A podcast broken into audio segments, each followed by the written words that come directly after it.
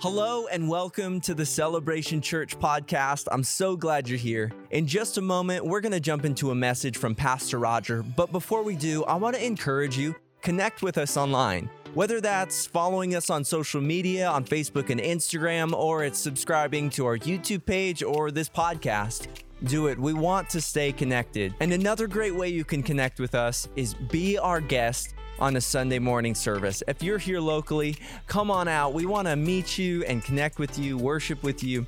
We'd really enjoy that. But without further ado, let's jump into this message from Pastor Roger.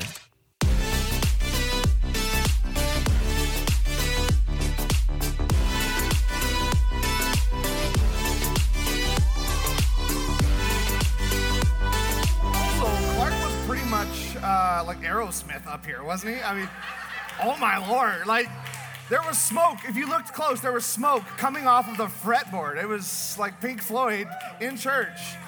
Let's go. uh, we need to get you cowboy boots to do that next time. All right. hey, my goal is to create the kind of church I would want to go to, and the church I would want to go to is the church where the pastor pokes fun at the staff a little bit. So I'm kidding, I'm kidding, I'm kidding. Oh man, the Lord's good, isn't He good? You know, um, I've had people let me down. I've had leaders let me down. I've had uh, relationships let me down. The Lord has never let me down. And if you're looking for a solid foundation that you can trust and you can rely on, I'm telling you, Jesus will never fail you. People will fail you, I promise you. People are going to fail you. They're going to let you down, they're going to disappoint you. Jesus will never disappoint you. He'll never disappoint you. Um, you know, we've been doing this expansion here, and uh, uh, Derek had mentioned that, and it's really cool. If you look close, you can see they've they've textured this wall. So at this point, we're pretty much we're very close to just needing paint and then move in. And um, in fact, middle of next month, we should be meeting over there at some point. Um, it's going to be good. Yeah. This back wall is going to come down. Um, I don't know. Maybe Derek mentioned that. I wasn't paying attention. But if if he was, if he was. If he did say it, if he didn't say it, either way, that back wall's coming down soon. So for all of my talkers, when you come into church, like in the middle of the like previous serve, just service, just kind of keep it down a little bit because we got some talkers. I'm, I'm- we're gonna make some placards like just shh with names on it, like shh Toby, like shh Terry. Like it's it's gonna be it's gonna be amazing. Um, hey, so I've had people ask me, they're, they're like, oh, you're in the middle of this building program, you know, are you super stressed out or whatever? And I'm like, no, I'm not stressed out. Like, not at all. I'm, not- I'm so good. Like, not, not stressed out. And, and I, I, I mean it. Like, I really mean, like, I'm not stressed out. Like, we did a lot. If you, if a big project like this, you do all the work ahead of time and the project works the way it's supposed to work. So, like, we did, we went through the budgets, we did all that stuff. And so, like, we did really good. All the, all the planning really good. So we're, we're on schedule and we're under budget. So, like, really, like, I'm, I'm good. And, and I say that, and then uh, a couple weeks ago, I noticed like I have like this weird discomfort right here. I'm like, my head's good, but my body's got a different different thought on this thing. and so I, I like, made an appointment, and of course, you know, like an appointment with a doctor, you're, you're like nine months out before you can even see anybody. So, um, but what I did is, so I, I, I adjusted my diet and made sure I'm getting plenty of sleep and, and that kind of stuff. And then um, trying trying to make sure I'm creating a little more margin in my in my in my life than I normally have, just to make sure that I'm good. And um, I had a pastor friend in Denver that was like, "Hey, w- while we're you know, we've got this event we're doing for some pastors. It's called Encouragement, and I want you to come out to Denver, and uh, we just want to encourage you." And uh, so we went out there. Usually, in, in, in my world, when you go somewhere as a pastor for something, it's very conferencey, very like best practices, nuts and bolts, like how to grow your church in 30 days, like garbage. And and this was great. It was just like just getting together with some other people that do the same thing as me, and just being able to be encouraged and refreshed. And um, man, it felt so good. It felt so good. I, I just feel like my cup is full today from it. Um, I, know this that in all of our lives, if we if we continually go through the behaviors that are that are required of our life without ever filling our cups, we will become depleted. Uh, if we continue to spend from our bank accounts at a higher rate than we put into our bank accounts, we will become financially depleted. If, if we give, give, give, give, give in our marriages and never receive, receive, receive in our marriages, our marriages become empty. Our lives, if we're not careful, become hollow and empty. Even if you're doing a good thing, you can become depleted. I was talking to a, um, a seasoned pastor. That's a nice way of saying an old pastor. Uh, and he said, he said, Roger, what are the spiritual habits that you put into your life? What are the things that you've put in your life that have got you to where you are spiritually? And so I started listing off things to him that, that are either part of my life, life now or they are things that I've done seasonally throughout my life. And then he asked me this question. He said, he said, Roger, what are you doing to teach your church to do that? And so that's what I want to do today. I, I want to talk about this is, is if you want longevity in your life, you've got to learn how to refill your tank. You, you've, you've got to learn when you're, when you're depleted how to refill and refresh your tank. And so um, as we do this series, what do you got to lose? It's really, it's really just a series about this idea of, of, of what would it look like to just go all in with Jesus? Like if you were to go all in with Jesus, what would it look like? And today I want to talk about like what does it look like to refill your tank? Worst case scenario, you end up closer to Jesus. Like I don't know if I want to go all in. What if it doesn't work? Just you're going to be closer to Jesus. And so um, I, am going to read my text out of Second Kings. In the Old Testament of the Bible, so the Bible is divided into two divisions, primary divisions. One would be Old Testament, one is New Testament. Um, old doesn't mean old as in um, not useful anymore, forget that. It's old. It means old in, in a sense of time. So it's, it's ancient and it's before Jesus. When we say New Testament, we mean all the writings after Jesus.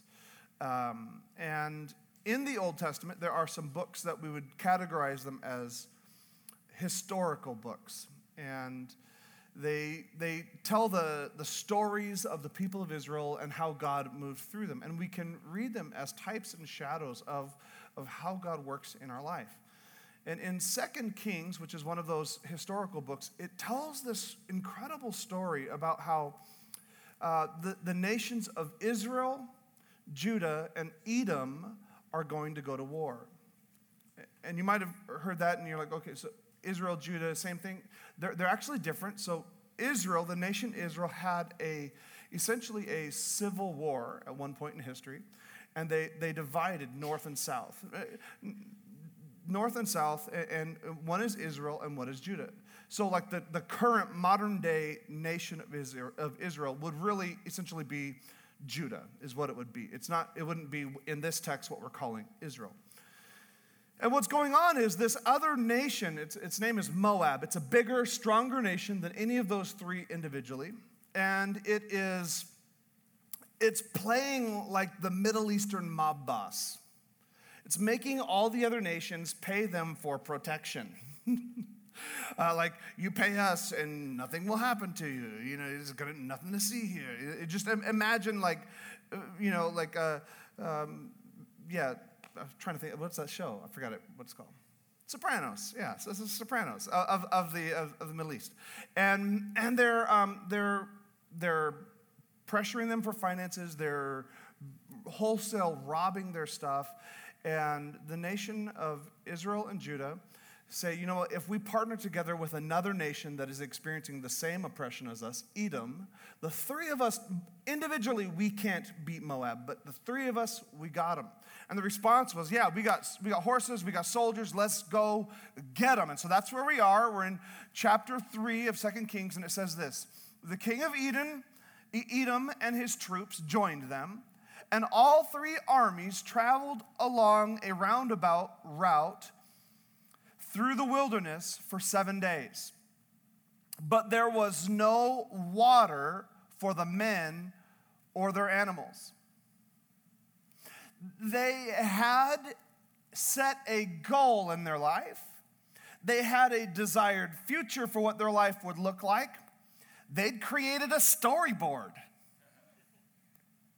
But on the journey to accomplish their goal, they didn't have the resources to fulfill their goals.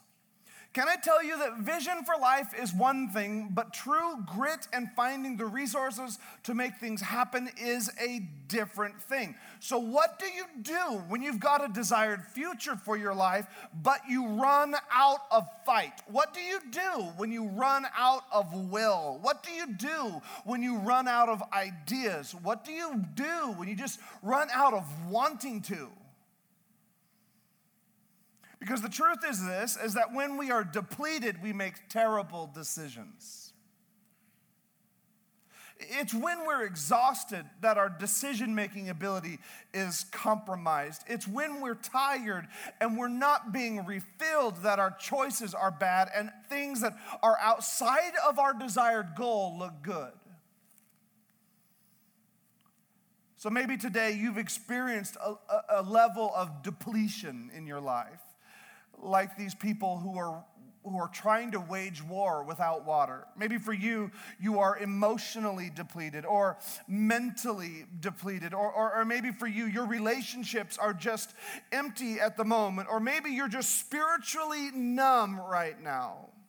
Can I just tell you that the enemy of your soul does his best work when you're depleted? He does his best work when you're exhausted. He does his best work when you are tired.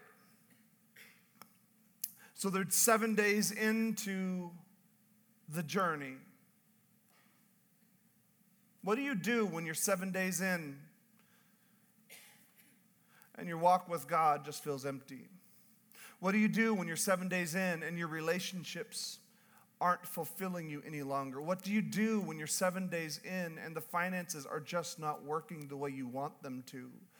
What do you do when you're seven days in and you feel lonely and so you begin to isolate yourself, only compounding the problem? What do you do when you're running on empty?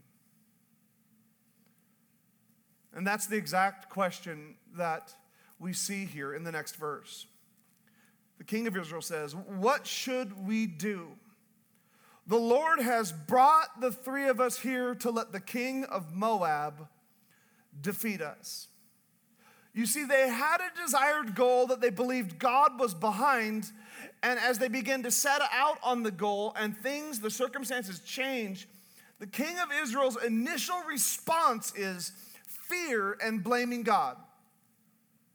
Can I say this? If you're going to replenish yourself, if you're going to refill yourself, the first thing you've got to do is learn to set your mind. You've got to set your mind. Because the truth is that your, that your, your thoughts drive the course of your life. The way you think drives the way you live. The way you think drives the way you feel. Your life is not driven by your feelings, it's driven by your thoughts. Your, your, the way you think drives the way you feel. The way you think drives the way you behave. This is why the Apostle Paul tells us to be transformed by the renewing of our minds. He doesn't say be transformed by a mystical spiritual experience, which I full heartedly believe in and am for. But if you want transformation in your life, it will not happen through an experience, it happens through the renewing of your mind. Changing the way we think. And so we have to think differently to do differently. We have to think differently to live differently. We have to think differently to feel differently. Um, an example might be like your finances. Maybe, maybe finances are, are hard and they're struggling. And so what, what we've been doing is the same thing over, just, just trying to do it harder and, and with more, more energy. And can I just tell you, it might be time to take a step back and evaluate the way you think about money. Maybe the way you think about money creates your relationship with money. Uh, maybe there's a struggle in your marriage right now and you're just waiting for him to change.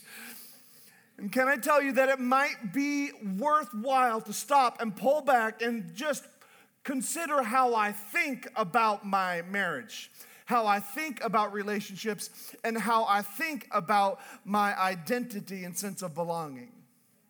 I'm telling you, when we change the way we think, we can change the way we feel and we can change the way we behave.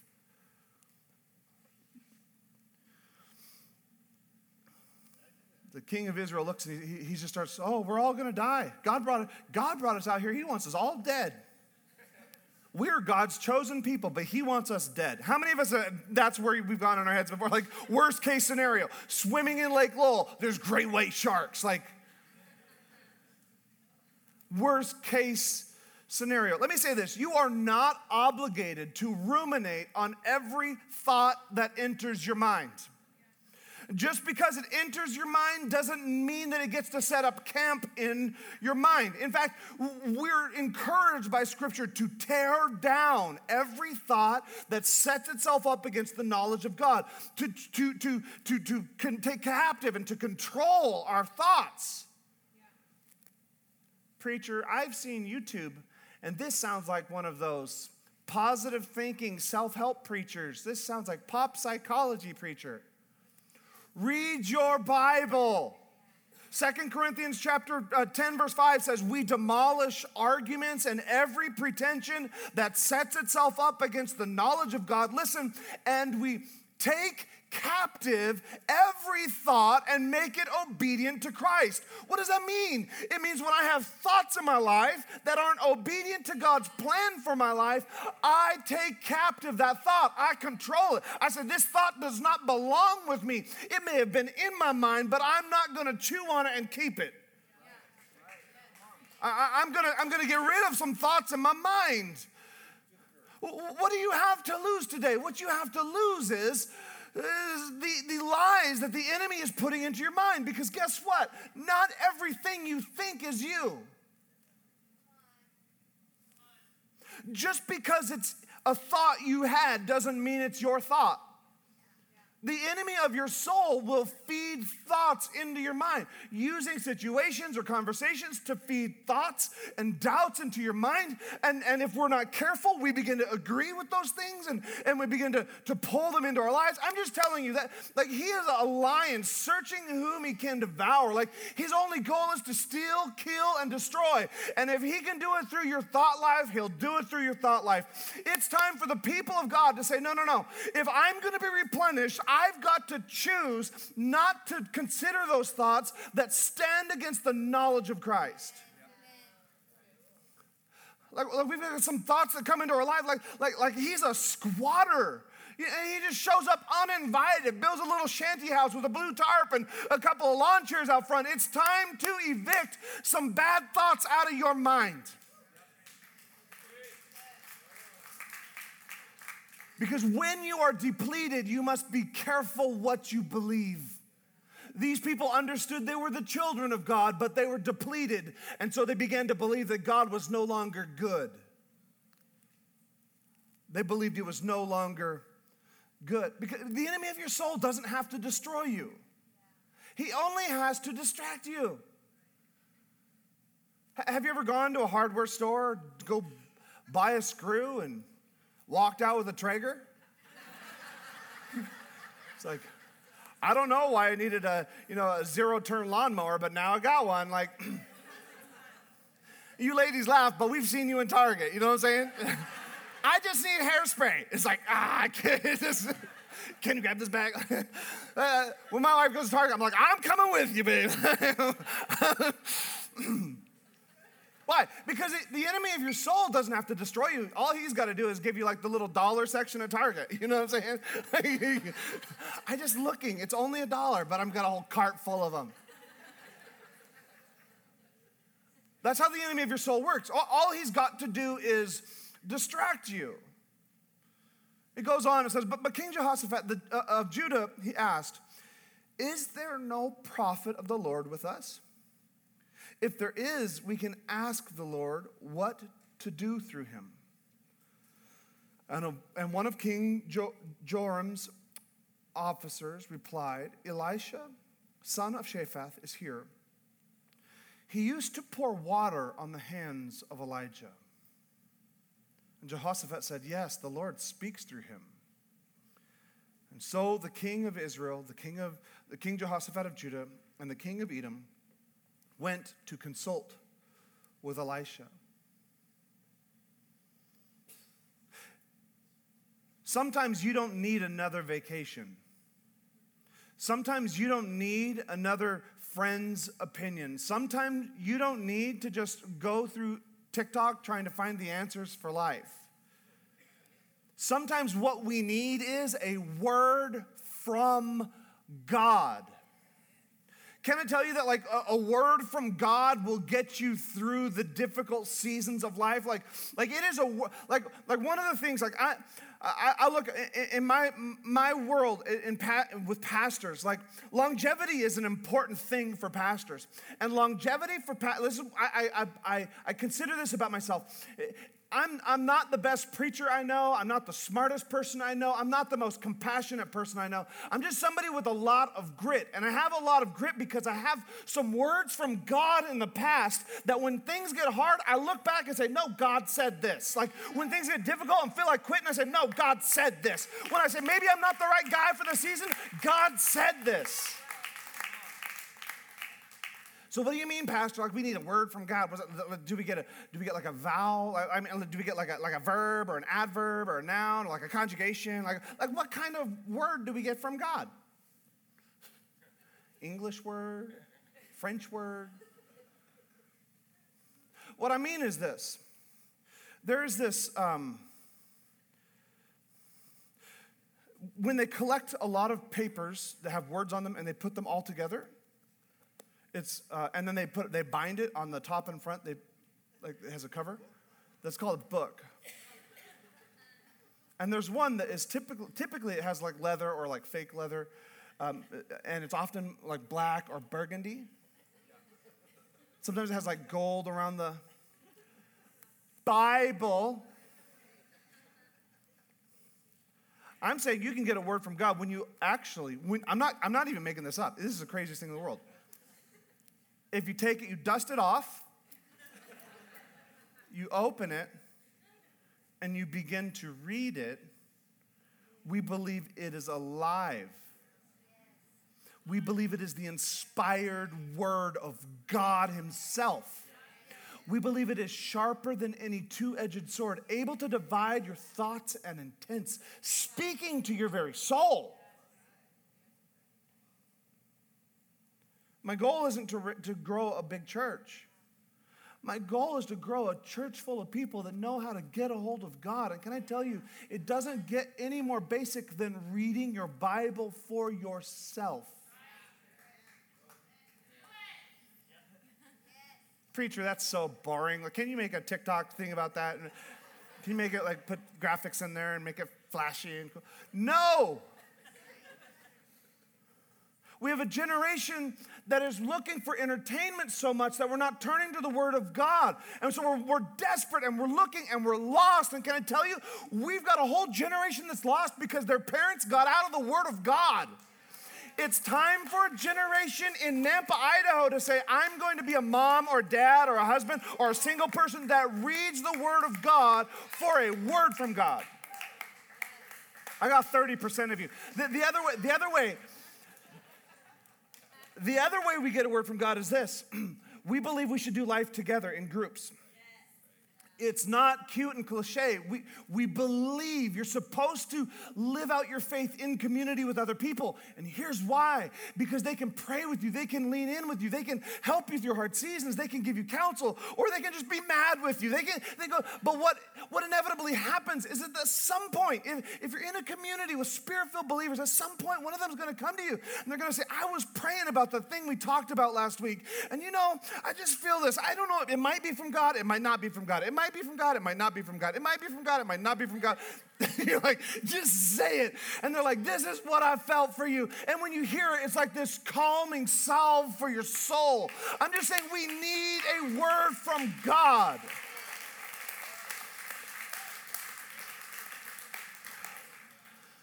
We need a word from God. And these people, they, they didn't this is interesting, they didn't have water. But when they started looking for a word, they looked for someone that knew what to do with water when he had water.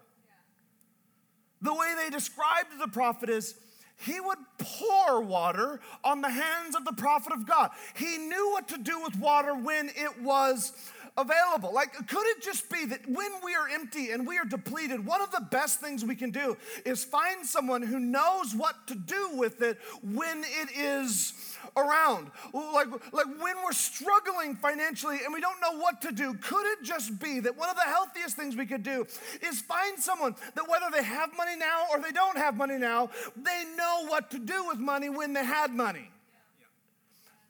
Could it just be that, that when we're struggling in our marriage, one of the best next steps would be to go find someone that knows how to cultivate a healthy marriage when they have, but you, but, but Pastor, she's, she's a widow. She doesn't know what I'm going through. She was married for 50 years.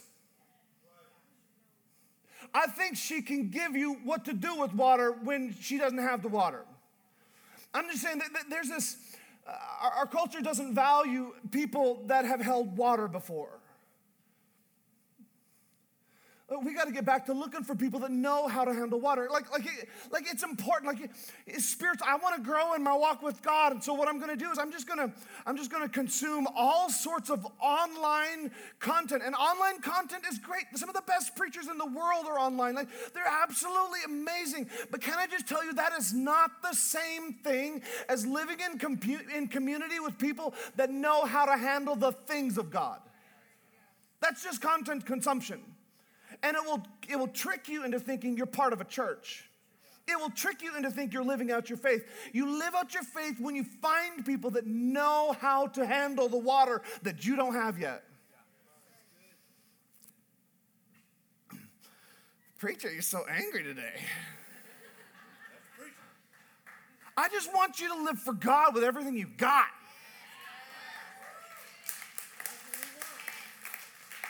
This is, this is why we gather on Sundays together in a corporate worship setting.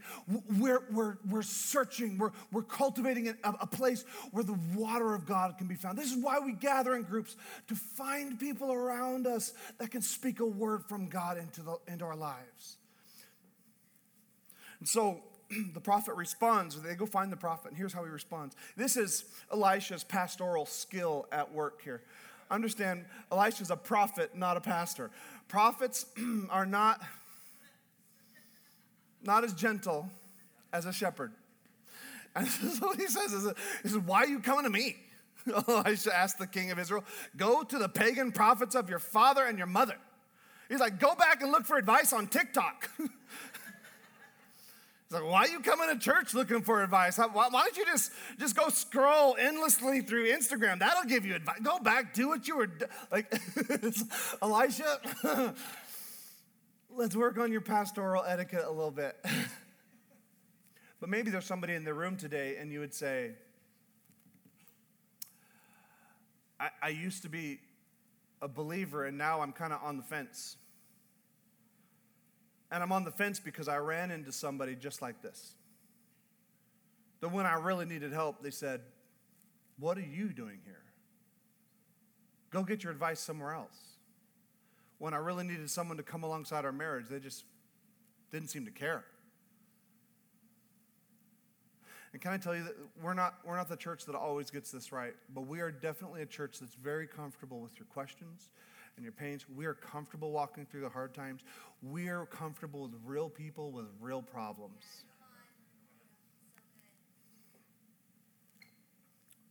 But the king of the, the King Joram of Israel, he said, No. For it was the Lord who called us three kings here only to be defeated by the king of Moab. You see that the king of Israel still believes even though he, he knows God is he's God's chosen people, he still believes God's purpose is to destroy his life. And Elisha replied, As surely as the Lord Almighty lives, who I serve, I wouldn't even bother with you,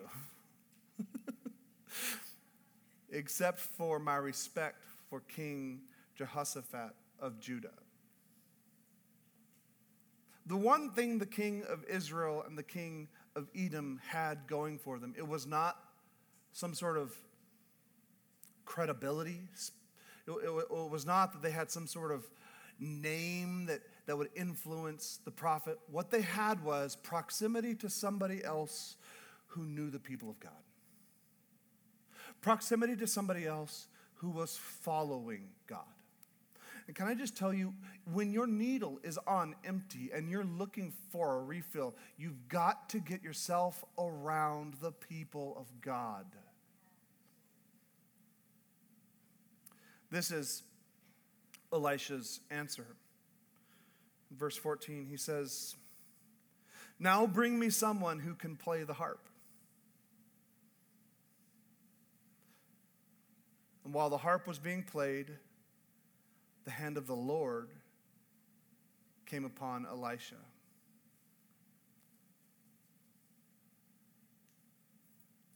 If we're going to refill our tanks, we've got, we've got to be people that set our mind, and we've got to be people that set the atmosphere we must set the atmosphere of our lives. You've been in, in places that have good atmosphere. Like, like you go to a restaurant with good atmosphere, it's amazing. Like you walk in, the, you smell the restaurant, even like not way out on the street like they burnt something, but you smell it like as you're coming up to the door, it smells so good. And then you walk in and the music's gently playing.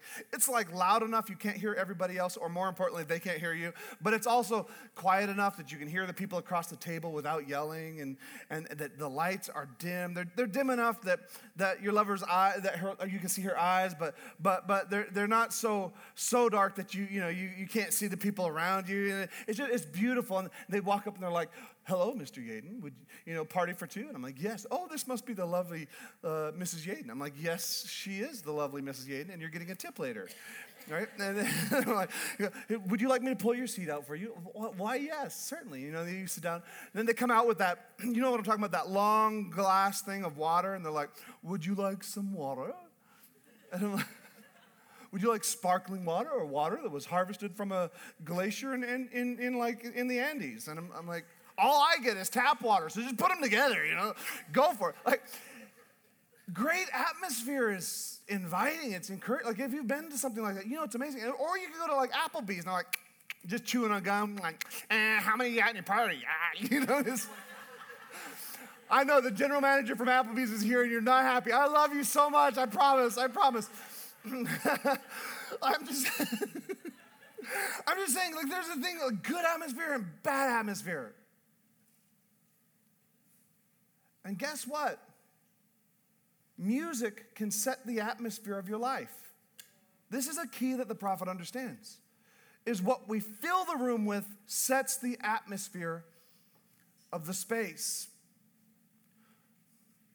Every day when you wake up, do you wake up and you're thinking, ah, just what's the what's the atmosphere going to be like today? like, what kind of mood is she going to be in this morning, right? Like, or, or like, how, how difficult are the kids going to be today? Like, is the dog going to chew on the couch today? That's all going to determine my attitude. No, no, no, no. You set the atmosphere for your own life. This is what the prophet's doing. He's setting the atmosphere.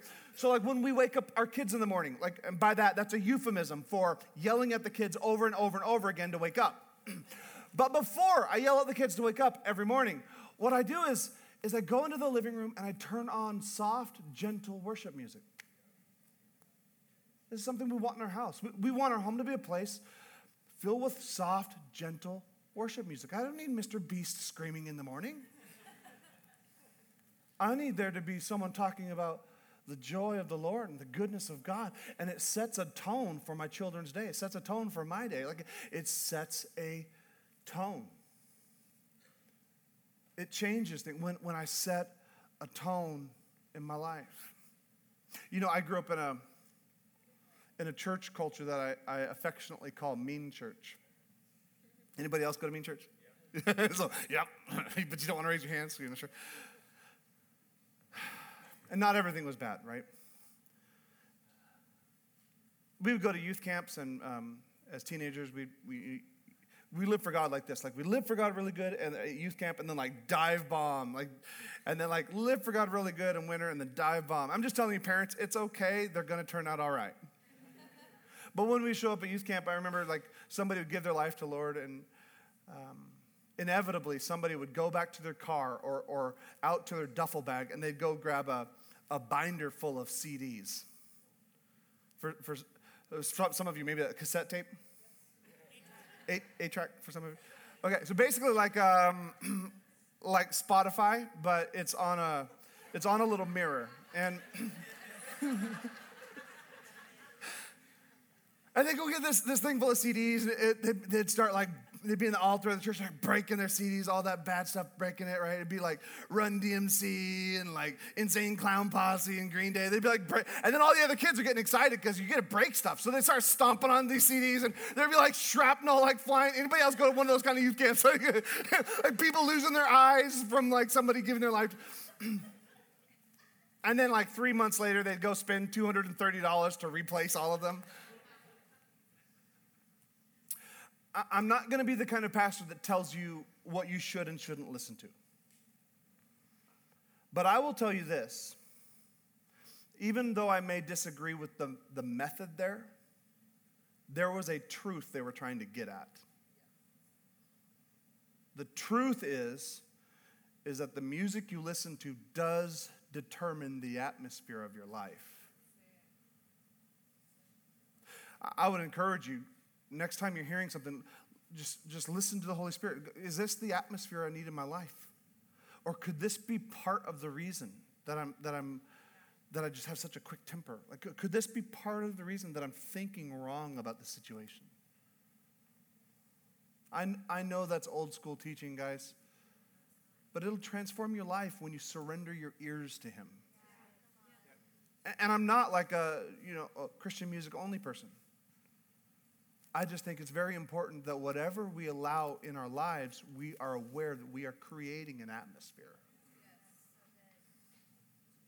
Watch this. Um, Stacy, would you come up? He says, Bring me someone that plays the harp.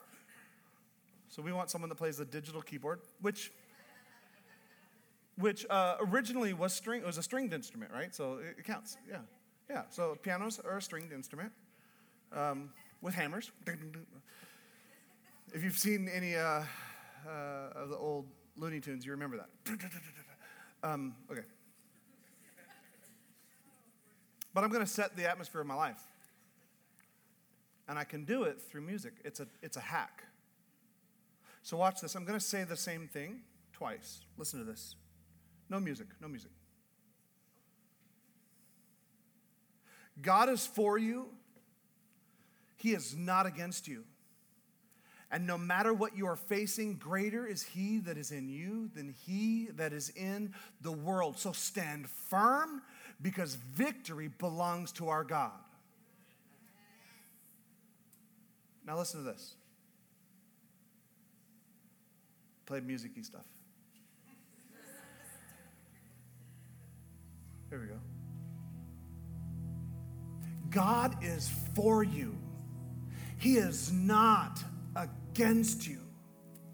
And no matter what you are facing, greater is He that is in you than He that is in the world. So stand firm because victory belongs to God. I don't know if you notice the difference there, but it, it changes the atmosphere.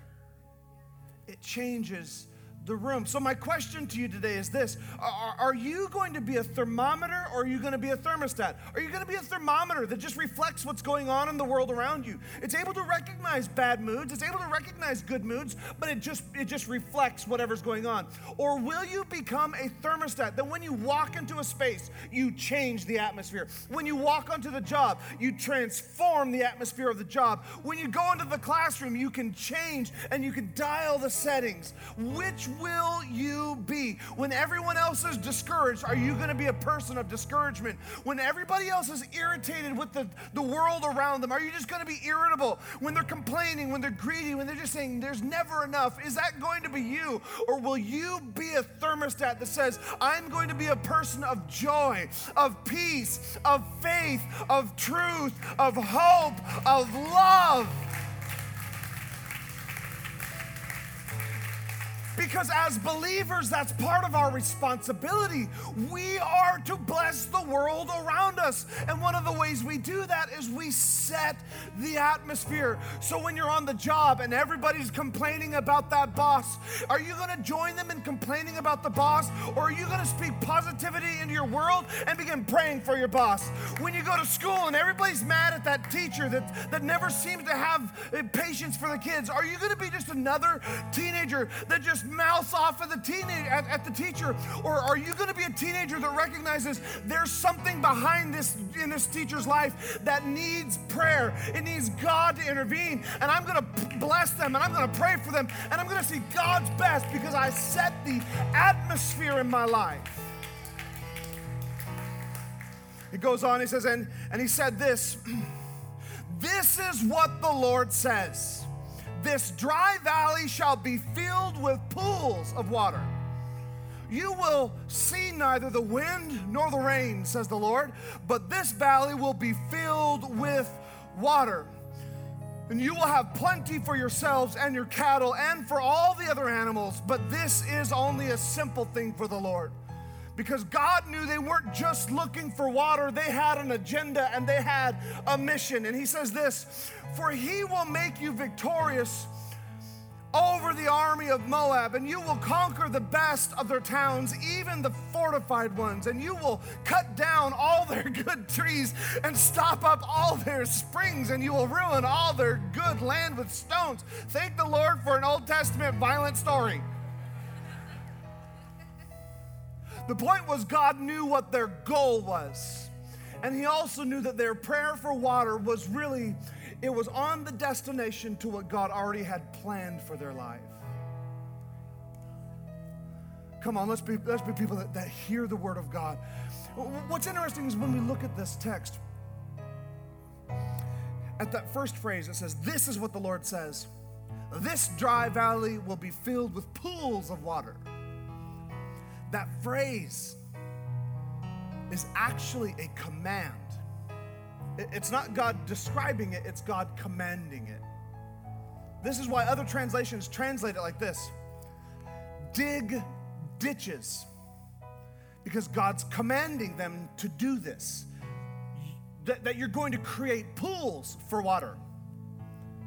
So God's, God's saying, This is what the Lord says dig pools, dig ditches. You won't see the wind and you won't see the rain, but the water's gonna come and fulfill everything you need. Can I just tell you that the miracles of God, they come when we set our hand to the purpose of God. So we set our mind, we set the atmosphere, and then we set our hand. Because the miracles of God are always preceded by the direction of God. The promises of God are always followed by the processes of God. God doesn't just say, Oh, here's a miracle for you, I'm just gonna pass it. No, no, no. He gives instruction, He gives direction. So set your hand to the, to the shovel and begin digging some pools in your life, begin digging some ditches in your life. It's time to dig some trenches in your life. This is, this is what happens in the story of Lazarus. Lazarus is dead, and when Jesus raises him from the dead, he says, Remove the stone from in front of the tomb. And he calls Lazarus forth, and then he says, Now take this, the strips of clothing off of Lazarus. What's he doing? He's doing the direction of God, he's following the process of God. There's a, there's a widow who, who doesn't have enough to sustain her life, and the prophet says, Go grab as many. Uh, uh, vessels or pitchers that you can find to fill them full of oil. Now fill them, begin to fill them with oil. What is she doing? She has a promise from God, but she must follow the processes of God. I'm telling somebody else that when it doesn't look like there's anything going on, it's time to dig trenches in your life. You want to refill your life? Dig some ditches. Can you imagine it? There's no rain, there's no wind, there's nothing that suggests a change in the environment. And they convince three armies to begin digging ditches in the middle of a dry valley. I'm just saying, I wonder if there's somebody that would just begin to keep praying until you have a breakthrough in your marriage. I wonder if there's somebody that just keep trusting until they have a breakthrough in their finances. I wonder if there's somebody that would dig some ditches in their life, begin to seek after the things of God, and keep following after Him, begin digging ditches, even though you don't see the water, even though you don't see the rain, digging some ditches in our lives.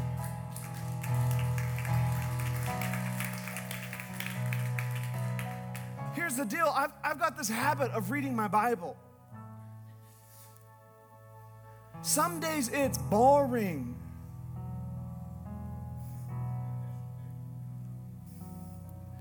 Some days it's boring. But you know what I'm doing?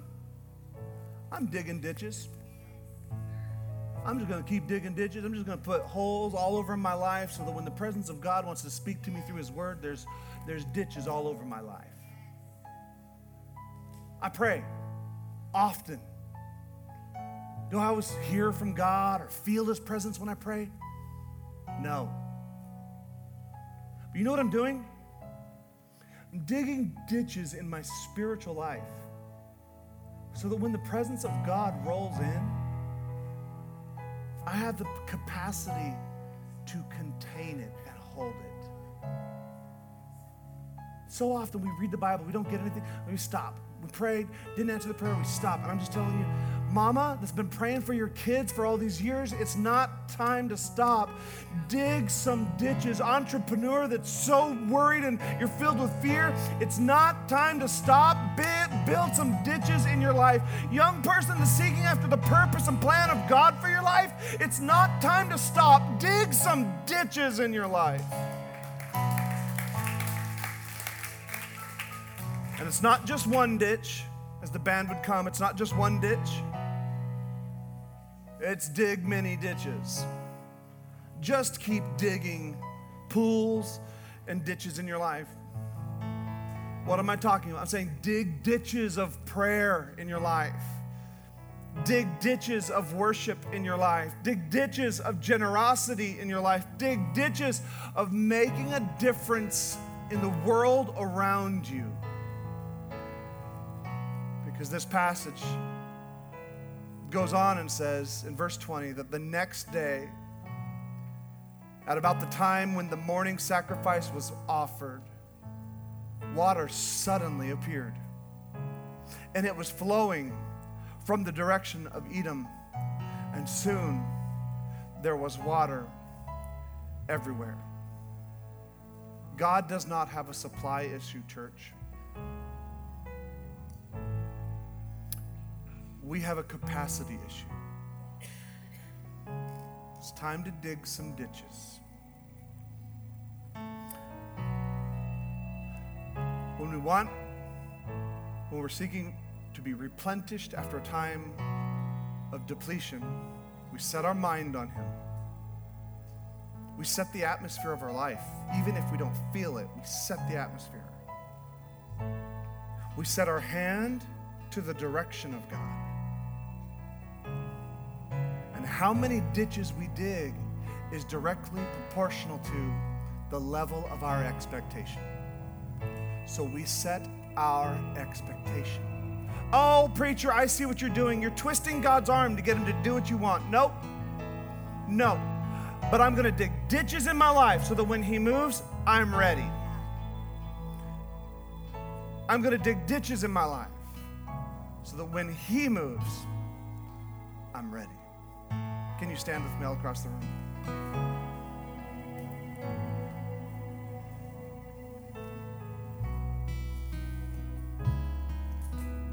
Church, let's let's raise our hands to the Lord. I just I just feel like there are some men and women, some young people in this room. you're ready to go to dig deep with the Lord, to seek after the purposes and, and, the, and the plans of God for your life. Lord, we, we don't want to be people that, that affirm you in name only.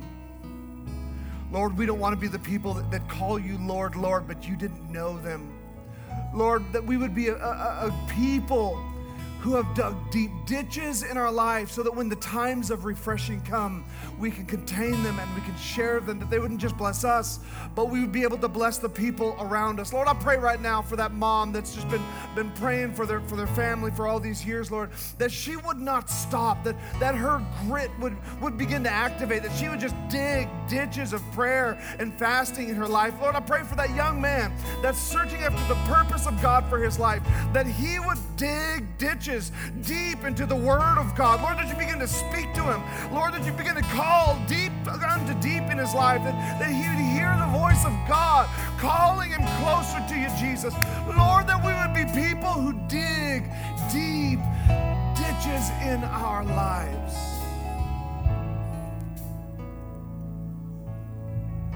Lord, we're not content for lazy we're also not striving for your mercy, but we long for your presence. We will wait for you. Like someone in a far and thirsty land waits, my soul waits for the Lord. So I dig ditches. Hey, I just want to say thank you again for tuning in to today's podcast. If you want to learn more about Celebration Church, I'd encourage you to go to our website, www.thecelebration.church, to find out more. Well, we love you guys, and let's continue to love God, love people, and change the world.